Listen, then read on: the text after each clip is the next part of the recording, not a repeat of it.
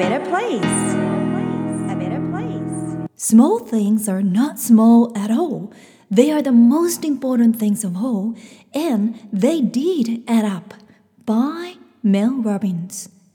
メル・ロビンズの言葉小さなことは小さなことなんかではありませんそれらは最も重要なことですそして積み重なっていくのです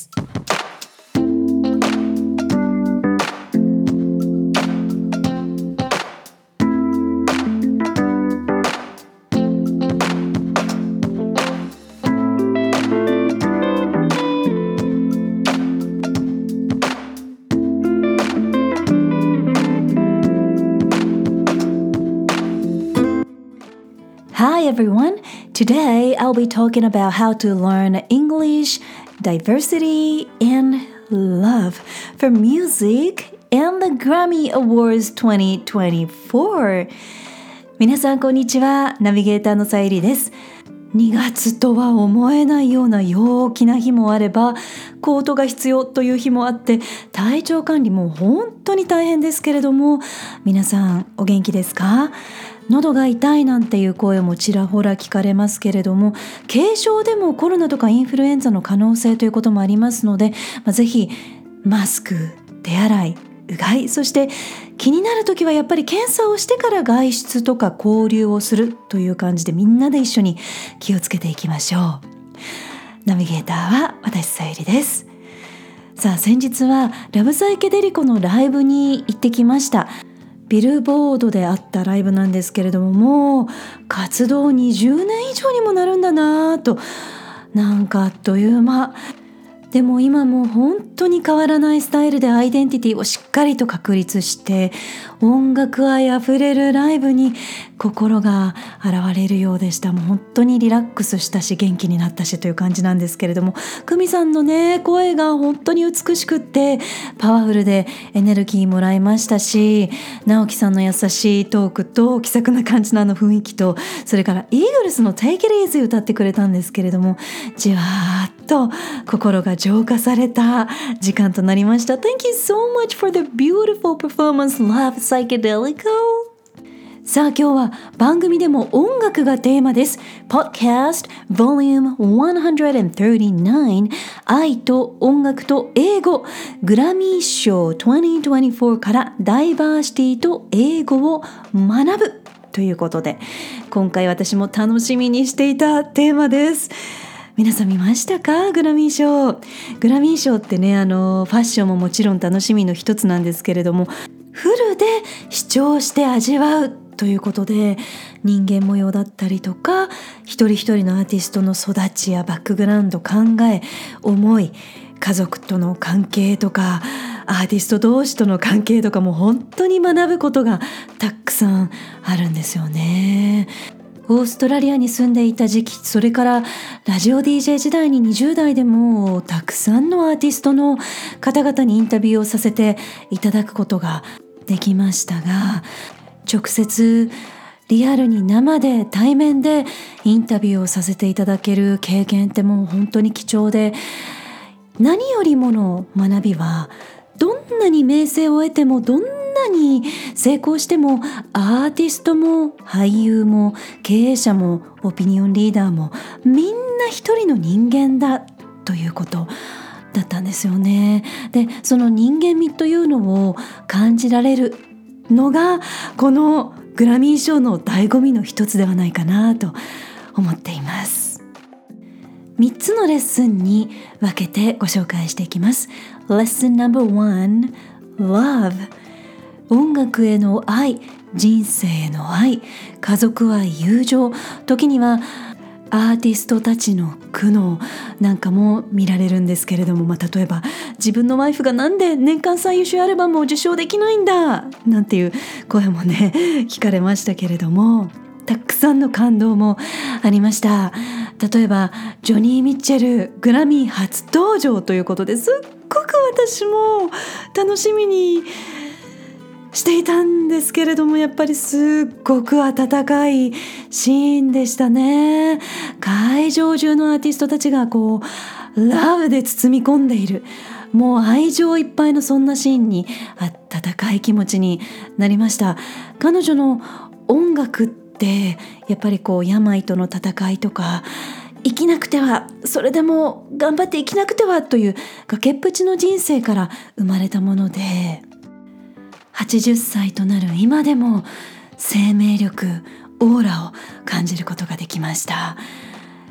そして最優秀楽曲賞を受賞したビリー・アイリッシュ彼女のホームスクーリングの経験とか両親やお兄さんとの関係。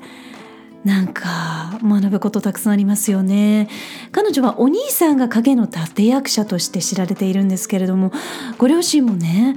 グラミー賞の会場にいらっしゃいました。でも本当になんかこう仲いいんだなというその家族の雰囲気が伝わってきていました。ビリー・アイリッシュとお兄さんはホームスクーリングで教育を受けてきたということでもとっても有名なんですがサヤリセンスでも実は年々ホームスクーリングをしている方々の受講も増えているんですね。能力がありながら学校というスタイルに収まりきれないそしてホームスクーリングとか通信という形で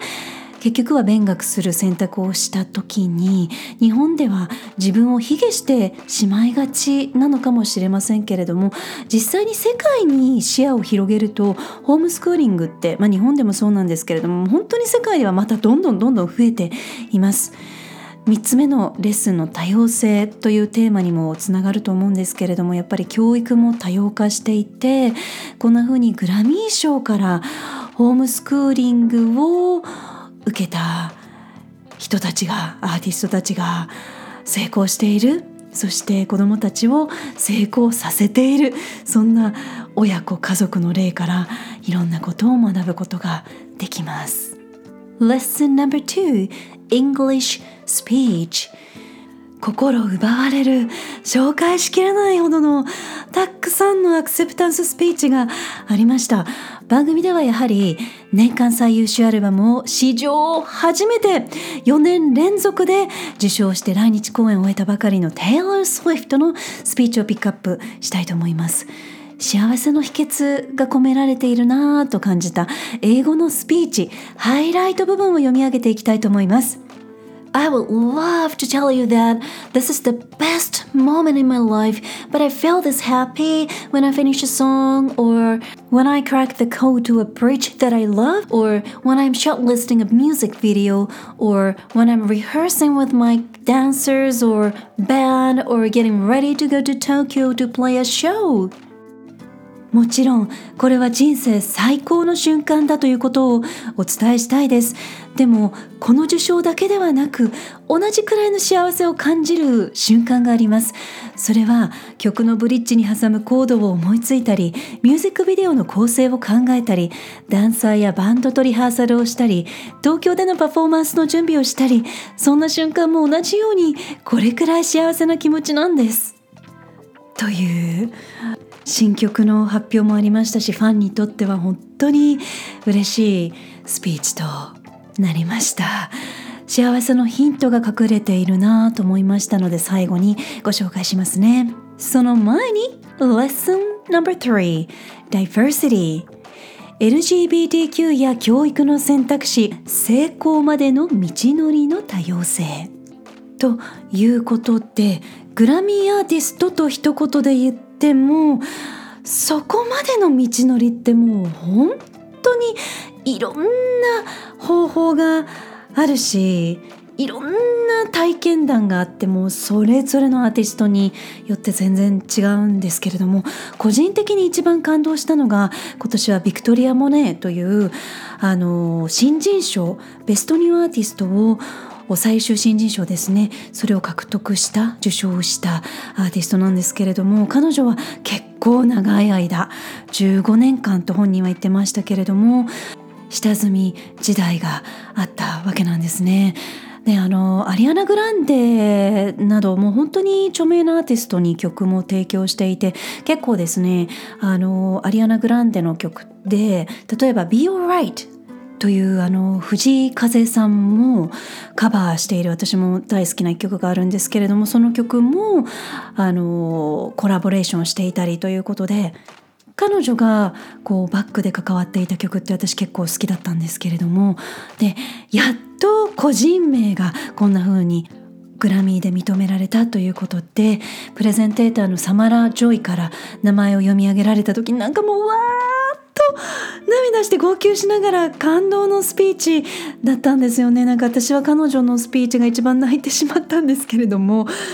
ちょっとハイライトご紹介します I like to liken myself to a plant who was planted, and you can look at the music industry as soil, and it can be looked at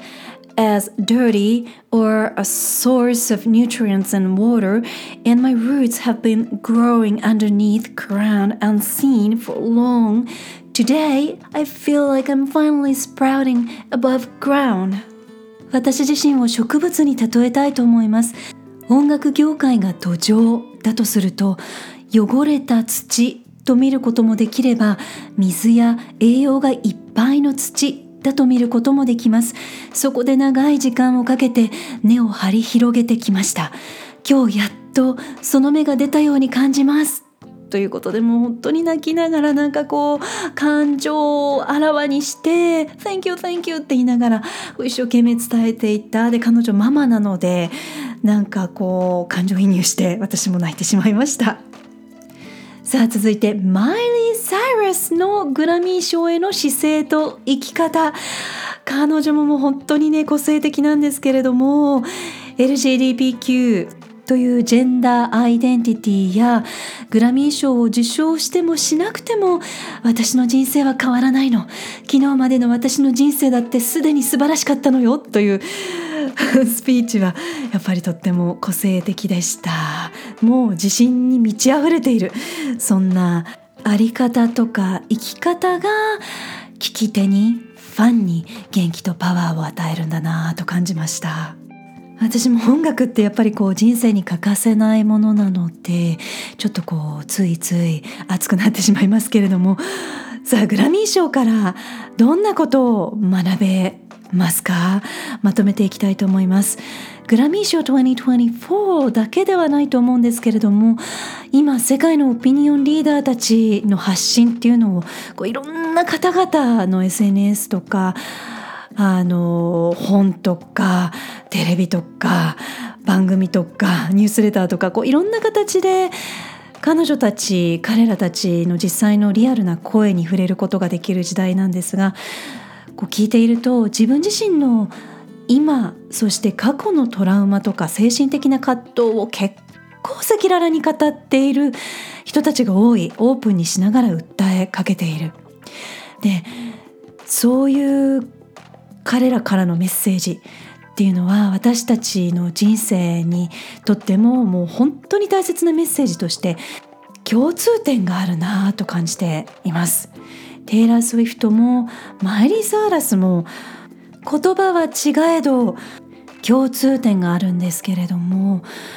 2人ともこの受賞はとっても嬉しい。でもね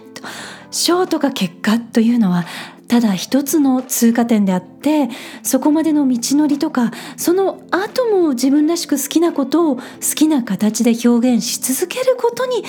喜びがあって意味があるのよ。と言ってるように私には聞こえました。結果よりプロセスを大切にする喜び。一過性のものではなく本物の幸せをきちんと大切にしているのが今の成功のスタイルかなと思います。私が涙したビクトリア・モネーのスピーチ動画はブログにリンク貼っておきます。Please enjoy! あなたは音楽や今年のグラミー賞からどんなことを学びどんな風に味わい楽しんでいますか？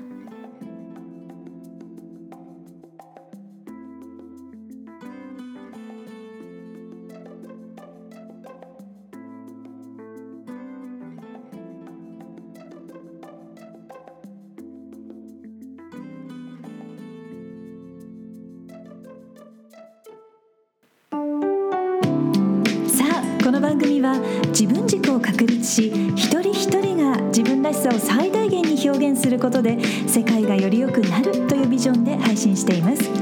私一人だけではなく世界の声そして皆さんからの声もお届けできたらいいなと思っています。皆さんからのメッセージご質問リクエストも受け付けています。